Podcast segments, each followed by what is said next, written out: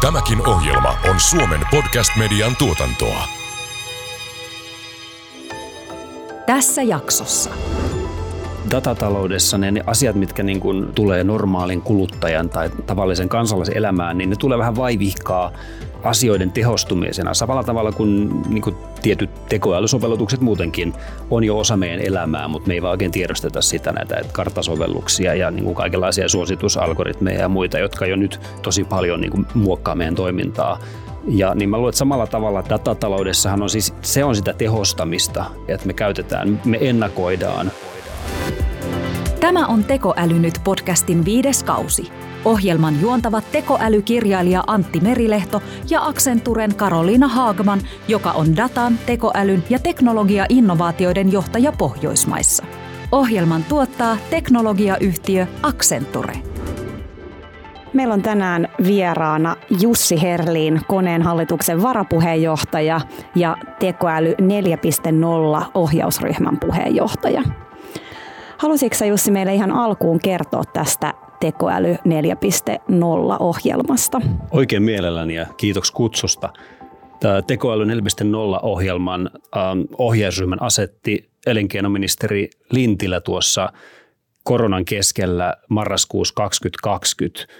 Tämä tavoitteena on tehdä Suomesta voittaja kaksoissiirtymässä, eli pitkällä aikavälillä saada Suomen teollisuudesta puhdasta, digitaalista ja, ja tehokasta. Ja meillä on hyvin tota, monitieteinen ohjausryhmä, jossa on sitten edustajia yritysmaailmasta niin isoista kuin pienistäkin yrityksistä ja on, on perinteistä teollisuutta, on vähän niin kuin digitaalisempaa, tekoälykeskeisempää firmaa. Sitten on totta kai ä, akateemista maailmaa ja järjestömaailmaa edustettuna. Ja tuota, olemme tässä tehneet nyt reilun vuoden töitä tämän tota ohjelman tiimoilla ja ohjelman tavoite on tehdä Suomesta voittaja kaksoissiirtymässä.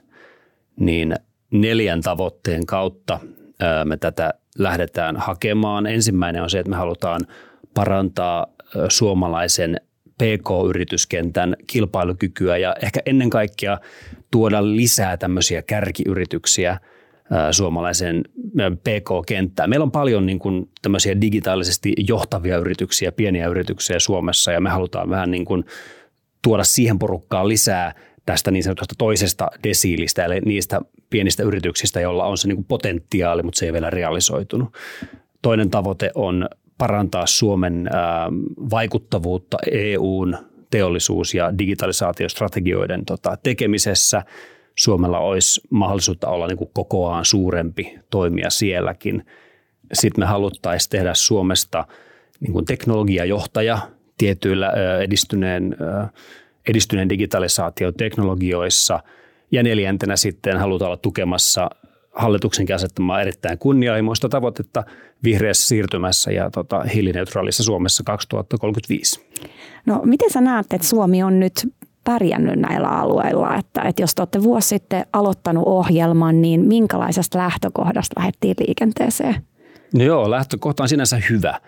Suomihan on tässä niin kuin desimittauksessa yksi tärkeä tämmöinen niin kuin yhteiskunnan digitalisaatiota ja valmiuksia katsova mittaus, niin Suomi on ollut niin kuin korkeillakin sijoilla. Meillä on valmiuksia vaikka mihin, mutta, mutta me ei olla niin kuin realisoitu niitä niin kuin esimerkiksi teollisuuden tuottavuuteen vielä. Mutta siis siinä mielessä voisi sanoa, että tämä ohjelma niin kun pääsee kyllä aloittamaan siinä mielessä hyvin hedelmällisestä maaperästä. Kun katsotaan sitä tuottavuuden kasvua, mitä teolliset vallankumoukset on tuonut, niin, niin neljännen teollisen vallankumouksen osalta me ollaan vielä odottavissa tunnelmissa.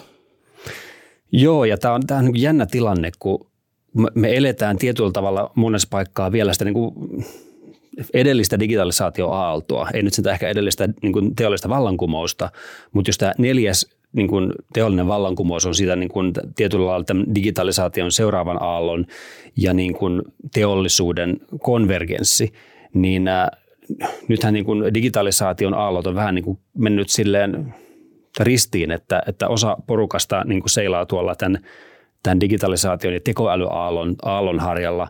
Ja sitten osa porukasta niin kuin vielä niin kuin on siinä tavallaan se edellisen aallon, aallon päällä. Ja jo kuten sanottu, niin tuottavuudeksihan tämä kaikki ei ole vielä kääntynyt, ei maailmanlaajuisesti eikä etenkään Suomessa. Mutta nämä on aika hitaita nämä aallot. Että nyt me ollaan tilanteessa, missä niin kun me eletään tätä muutosta koko ajan, mutta se on kuitenkin vielä sen verran hidasta, että se ei tunnu niin kuin vallankumoukselta. Mitkä sä näette, että on suomalaisten yritysten vahvuuksia ja missä taas ehkä sitten olisi sellaista niin kuin parantamisen ja kirimisen varaa? No siis jos miettii suomalaista yrityskenttää, niin meillähän on niin kuin, tavallaan yleisesti ottaen digitaalisuusaste on ihan erinomainen nämä digivalmiudet. Meillä on tota, niin kuin digitaalisen yrittäjyyden olosuhteet ää, on aivan huippua. Ja sitten meillä on tosi paljon huippuosaamista ja huippututkimusta Suomessa tähän aiheeseen liittyen. Eli palaan tähän niin kuin tavallaan valmiuksiin, että niin kuin siinä mielessä ää, tilanne on hyvä, mutta tosissaan sitten niin kuin se tärkeä askel, missä tämä, niin kuin nämä valmiudet käännetään sitten niin kuin liiketoiminnan ää, kasvuksi, kannattavuudeksi, tehokkuudeksi, niin ää, tota, siinä on paljon niin kuin vaihtelevampaa se kehitys. Tässä oli teidän väliraportissa, mikä tuli vissiin joulukuussa ulos, niin siellä oli tärkeä nosto oli tämä datatalous ja arvonluonti. Et nyt kun me aletaan nähdä datan merkitystä ja meilläkin on ollut aikaisempilla kausilla ollaan puhuttu sekä data- että tekoälyalustoista ja miten ne on nopeuttanut nimenomaan sitä arvonluontia, että ollaan päästy siitä proof of conceptien tekemisestä arvon tuottamiseen. Mitä sä näet Jussi datataloudessa, mitkä on semmoisia asioita, mitä meillä on lupa odottaa lähiaikoina? datataloudessa ne, asiat, mitkä niin kuin tavallaan tulee normaalin kuluttajan tai tavallisen kansalaisen elämään, niin ne tulee vähän vaivihkaa niin kuin asioiden tehostumisena. Samalla tavalla kuin, niin kuin tietyt tekoälysovellutukset muutenkin on jo osa meidän elämää, mutta me ei vaan oikein tiedosteta sitä näitä karttasovelluksia ja niin kuin kaikenlaisia suositusalgoritmeja ja muita, jotka jo nyt tosi paljon niin kuin muokkaa meidän toimintaa ja eikä niistä tehty mitään ihmeellistä tota, numeroa. Ja niin mä luulen, että samalla tavalla tämä niin kuin datataloudessahan on siis, se on sitä tehostamista tavallaan juuri, että me käytetään, me ennakoidaan vaikkapa toimitusketjussa, ennakoidaan kysyntää paremmin, tehdään niin kuin parempia ja paremmin toimivia tehokkaampia toimitusketjuja, niin se siirtyy sitten kuluttajalle, niin kuin asiat tulee nopeammin, on edullisempia. Mehän nyt eletään tilanne, jos me nyt katsotaan vähän taas ulos ikkunasta, että tässä on voisi sanoa, että aika monta asiaa tapahtunut viimeisen parin vuoden aikana ja yhtä paljon tässä viimeisen kuukauden aikana, joilla on niin kuin totta kai omat dramaattiset vaikutuksensa suorat, mutta myös paljon epäsuoria dramaattisia vaikutuksia. Esimerkiksi jos miettii, miten niin kuin tosi monelle eri toimitusketjuille maailmassa tällä hetkellä tapahtuu. Että on tosi vaikea ennakoida. En tiedä, ehkä algoritmit tekisivät sen paremmin, mutta nyt on niin kuin tuntuu siitä, että on tosi vaikea ennakoida niin kuin erilaisten vaikkapa puolijohteiden tai, tai vaikka viljan tai fossiilisten polttoaineiden tai, tai teräksen niin kuin kysyntää ja, ja hinnan niin kuin kehitystä. Niin tässä kun meillä olisi parempia ennakointitapoja, niin, niin kuin, no, siinä olisi sanotaan paljon saavutettavaa. Joo, tämä on ehkä sama aihe, mitä vähän sivuttiin silloin, kun koronapandemia alkoi, että, että meillä ei ole dataa ennustaa, miten tulevaisuus tulee käyttäytymään. Ja, ja toisaalta todettiin silloin, että kun ollaan, tullaan uuteen tilanteeseen ja on tarve saada nopeasti sitä dataa, jonka perusteella opitaan, niin toisaalta tekoäly on siinä tilanteessa, että se pystyy lyhyeltäkin aikaväliltä taas niin kun pystytään ennustamaan, että mm. voidaan hyödyntää sitä dataa, jota nyt, mikä on nyt aika tuoretta ja joka muuttuu kuitenkin päivittäin ja tiheemminkin. Että ehkä meillä on siinä myös semmoinen niin kuin mahdollisuus sitten tehdä ennustettavammaksi tilannetta. Kyllä. Mä nyt sukelsin tähän niin kuin tilanteeseen, missä me olemme tälleen pää edellä, mutta vaikka eläisimme niin kuin rauhan aikaa, jossa puolijohteiden ja teräksen ja muiden hinnat niin kuin käyttäytyisivät normaalisti, inflaatio olisi hallinnassa eikä meillä olisi maailmanlaajuista kulkutautia, niin silti niin kuin kysynnän ennakointi on semmoinen asia, minkä kanssa kaikki niin kuin yritykset kamppailee kuitenkin ja, ja miettii, että paljonko sitä, montako tonnia tilataan niitä teräspalkkeja ja, ja, niin kuin, ja kaikkea, kaikkea tätähän on optimoitu jo, niin kuin tiedätte, niin jo ennen näitä ennennäkemättömiä aikoja. Nyt, nyt meillä on vaan niin kuin hirveä määrä uusia outoja muuttujia tässä sopassa. Miten sä näet transatlanttisen digitaalisen yhteistyön roolin? Joo, no se on totta kai ottanut uusia kierroksia tota, Ukrainan sodan takia ja, ja niin kuin geopoliittisten jännitteiden takia. Ja tässä siis standardointiyhteistyö on niin kuin erittäin tärkeässä roolissa ja, ja yksi tärkeä asia, millä, tai mihin sillä pyritään vastaamaan, on Kiinan standardointikehitys ja, ja tässä tapahtuu tosi paljon kehitystä koko ajan. Ja jos miettii Suomen kannalta, niin Suomella on vahvat niin kuin bilateraalisuhteet, kahdenväliset suhteet Yhdysvaltoihin, mikä antaa Suomelle niin kuin hyvän aseman tässä niin kuin osana EUn ja USAn suhteessa ja niin tässä yhteistyössä. Ja Suomen tekoälyosaaminen myös on semmoinen asia, joka kiinnostaa Yhdysvalloissa. Eli meillä on tässä nyt kyllä niin kuin tavas paikka olla kokoamme isompi maa. Tätä oli nähtävissä jo ennen tämän nykyisen tilanteen nousua. Et jo viime vuoden puolella niin nähtiin sitä monissa tekoälypuolen yrityksissä, niin se kiinnostus kasvo. Että sieltä tuli sekä niin, että oli ihmisiä, jotka halusivat hakeutua johonkin kokonaisturvalliseen maahan, mutta myöskin niin, että niitä yhteydenottoja niin, niin tuli selkeästi aiempaa enemmän lännestä. Kyllä, ja siis niin, no, kokonaisturvallinen maa, se on hyvä ja, ja sellaisena meidän varmasti kannattaa pysyä. Miten sitten oikeastaan tähän Jussi samaan aiheeseen liittyen Euroopan digiomavaraisuus ja sen vahvistaminen? Joo, no ollaan tosissaan tilanteessa, jossa niin kun tietyllä tavalla vielä hullulla 2010-luvulla, kun, kun maailma tuntui suurin piirtein normaalilta, niin tota, oli niin kun maailmanlaajuiset tota, tuotantoketjut ja, ja, ja niin kun maailmankauppa ilman suuria tariffeja – ja ilman samanlaisia geopoliittisia jännitteitä, mitä meillä nyt on, niin nyt, nyt EU totta kai katsoo esimerkiksi puolijohteita, että tota, EUssa on äh, niin kuin maailman johtavaa puolijohdetutkimusta ja tota, meillä on tosi paljon niin kuin tutkimuskeskuksia, joissa kehitetään niin kuin uusimpia puolijohdeteknologioita, mutta näistä vahvuuksista huolimatta niin Euroopan maailmanlaajuinen markkinaosuus – puolijohteiden tuotannosta on vain 10 prosenttia ja se on tosi riippuvainen niin kuin EUn ulkopuolisista toimittajista. Ja jos ja kun tähän toimitusketjuun tulee häiriöitä, niin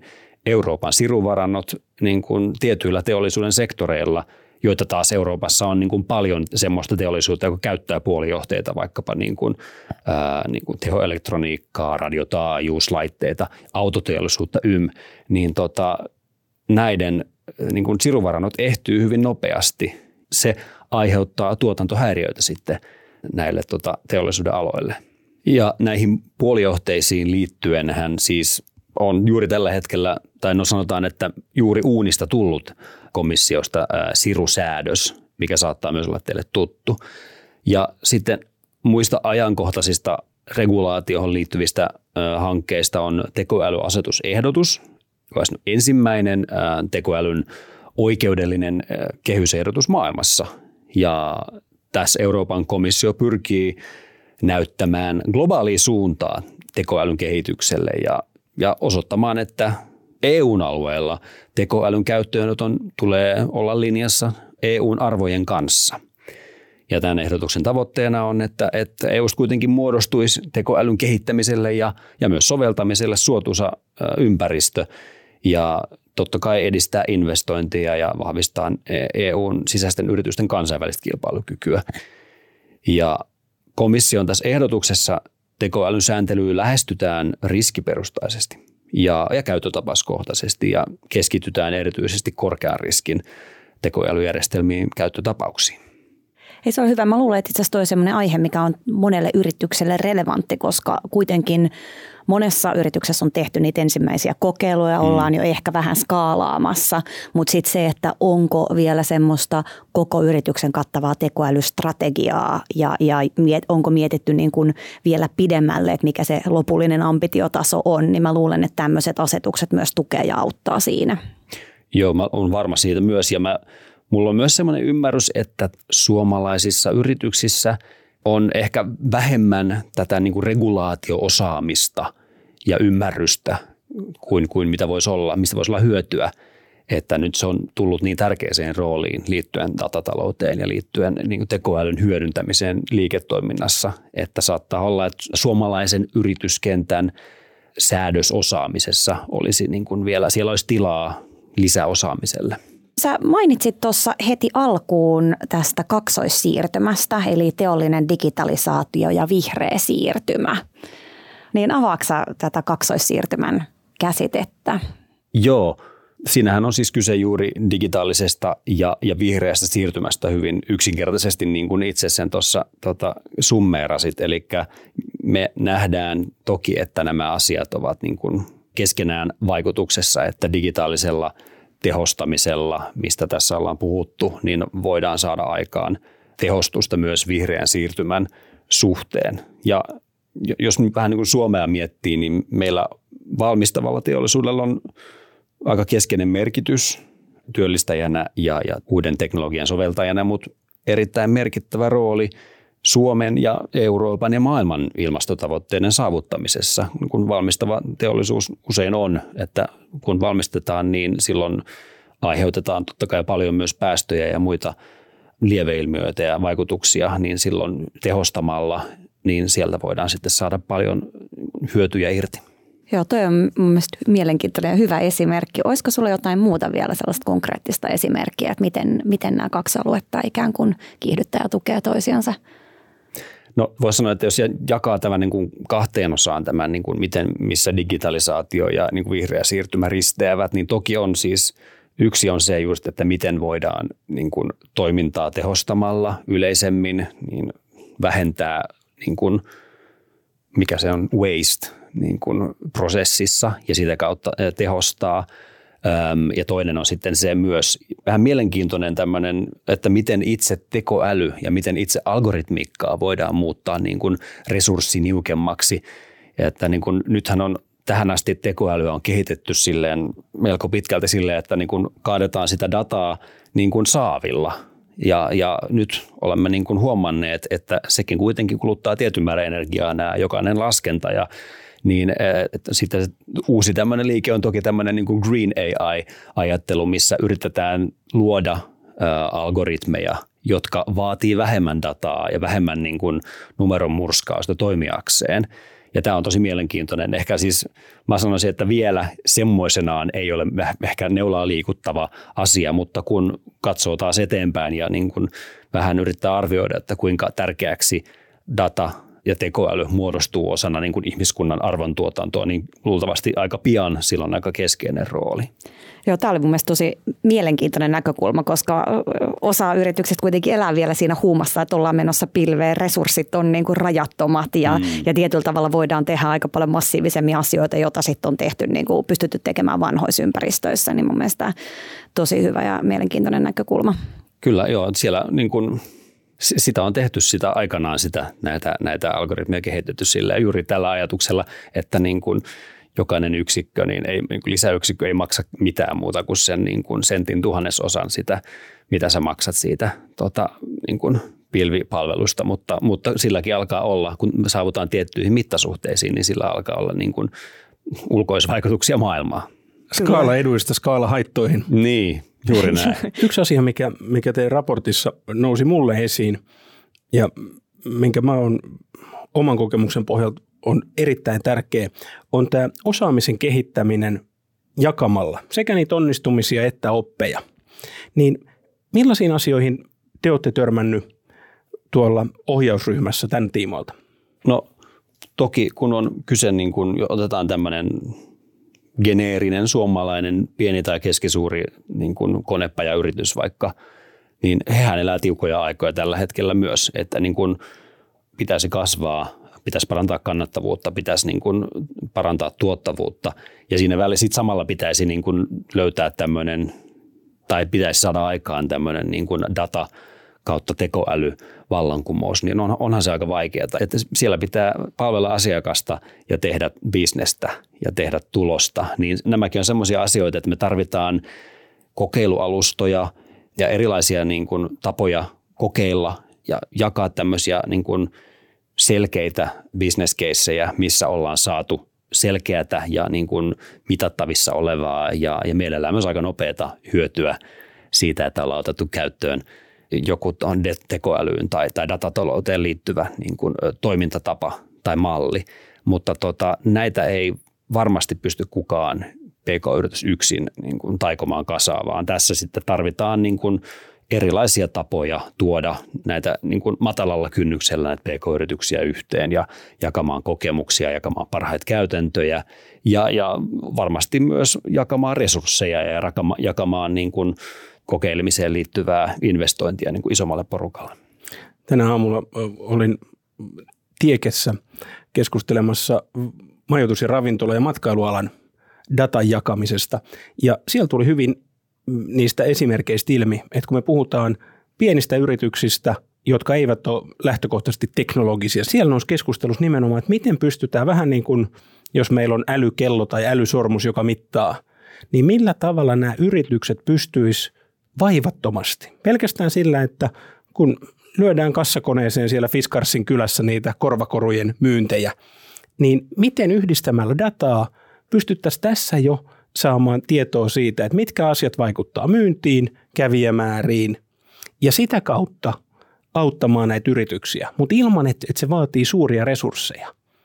Ja, ja taas tämän, tämmöisen, joka tuo nämä yritykset yhteen, niin sehän vaatii sitä, että siellä on se liiketoimintaymmärrys. Mitkä on realiteetit, paljonko on valmiuksia ja samaan aikaan, miten sitä hyötyä tuotetaan mahdollisimman nopeasti. Joo, sen kun tietäisin, niin tota, ohjelma voisi kohta jo taputella valmiina. No ei vaan, ainakin tämän osan sitä ohjelmaa. Mutta jos mä pienen tämmöisen sivuhypyn tässä, tämmöinen niin kuin, en halua täällä olla pelkästään niin kuin omaa tai koneen trumpettia päristelemässä täällä, mutta, mutta tämä koneen esimerkki siitä, miten niin kuin tavallaan ennakoiva huolto, se on mun, yksi mun lempiesimerkkiä siitä, miten niin kuin analytiikalla ja ei mitenkään superedistyneellä teknologialla, vaan ihan silleen niin kuin tämmöisillä kokeiluilla teknologialla voidaan saada aikaa hyötyä monille eri niin kuin ryhmille, niin on siis se, että laitetaan hissiin tietty määrä sensoreita, jotka mittaa sen hissin tärkeimpiä niin kuin toimintoja, parametreja, kuinka nopeasti se liikkuu, kiihtyvyyttä, tärinää, melutasoja, ovien aukeutumista ja aukeamista ja sulkeutumista ja missä se hissi käy, lämpötilaa, kaikki niin kuin, tavallaan hyvin yksinkertaisia asioita. Tämä ei ole mitään niin kuin rakettitiedettä. Niin sitten tämä tieto lähetetään pilveen, meillä on tietty niin kuin tämmöinen normaali arvo tai tämmöinen range, että kun hissi tekee näin ja näin, se on normaalia. Mutta sitten kun se alkaa, vaikkapa se menee sinne kolmoskerrokseen, se avaa ovet, se sulkee ovet, se avaa ovet, ne uudestaan sulkee ovet. Ja sitten vasta kun se kolmannen kerran sulkee ovet, niin sitten se lähtee kolmoskerroksesta ylöspäin. Niin sitten sit tulee tämmöinen niin kuin deviation tästä. Ja sitten me huomataan, että hemmetti, että olisikohan tuo kolmaskerroksessa siinä ja siinä osoitteessa niin jotain niin kuin vikaa siellä kolmoskerroksen ovissa, niin sitten kun ennen vanhaa se olisi ollut sitä, että hissi tekee noin. Se avaa ovi, sulkee ovi, avaa ovi, sulkee ovi. Asiakkaita harmittaa tai käyttäjiä harmittaa ja asiakasta harmittaa myös, koska, koska jos käyttäjiä harmittaa, niin harmittaa myös asiakasta. Sitten sinne kutsutaan huoltoteknikko, joka katsoo, että jaa, että täällähän on niin kuin jotain vikana. Sitten se soittaa tuonne varaosa myyntiin ja tilaa tietyt varaosat, odotellaan niitä se viikko pari ja siis totta kai tässä välissä hissi on mennyt epäkuntoon, eli se ei toimi enää.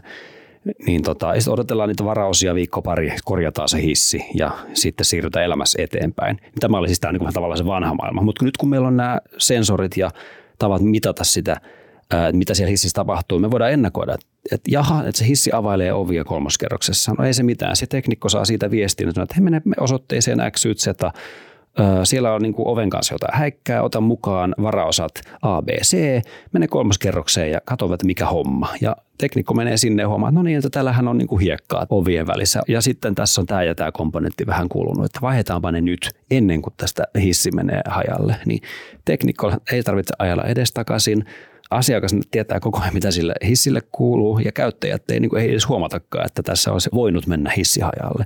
Ja tämä ei ole mikään tämmöinen, että tämä tapahtuisi vain hissibisneksessä, vaan missä tahansa niin konebisneksessähän totta kai sä voit ennakoida, että miten se kone menee rikki. Ja mä en kuule tässä pelkästään sitä kaksoissiirtymää, eli digitalisaatio, joka mahdollistaa, plus sitten se vihreä siirtymä, siellä ei turhaa kuljeta, vaan tässä on kolmoissiirtymä. Mm. Eli asiakkaan ja käyttäjien hermo säästyy. No just meinasin samaa sanoa, että tavallaan niin kuin, tässä on vielä tämän niin kuin customer experience-kulmankin mukaan. Kyllä. Että. Lisätään myös sellaista onnellisuutta maailmassa ja vähennetään, vähennetään tota hermostumista ja turhautumista. Kyllä, kyllä. Mahtava esimerkki. Tota, Jussi, olisi loppu vielä tosi mukava kuulla, että, että mitä me voidaan odottaa tekoäly 4.0 ohjelmalta tästä eteenpäin. Joo, Meillähän on nyt tosiaan vielä suurin piirtein 12 kuukautta tehokasta peliaikaa tällä ohjelmalla jäljellä ja kaikista kiireisintä on että ensi syksyyn asti näitä toimenpiteitä viedä eteenpäin. Mutta tavoite on saada aikaan erittäin konkreettisia politiikkaehdotuksia seuraavalle tota, hallituskaudelle, jolla me voidaan edistää tämän suomalaisen pk-yrityskentän niin kuin tehokkuutta ja niiden, heidän tota, tekemisen ähm, niin kuin reunaehtoja parantamalla, ehdotuksia, millä me voidaan tätä digitaalista vihreää siirtymää nopeuttaa ja, ja ehdotuksia, miten me voidaan niin parantaa Suomen näkyvyyttä ja Suomen vaikuttavuutta tuolla Euroopan unionin päätöksenteossa.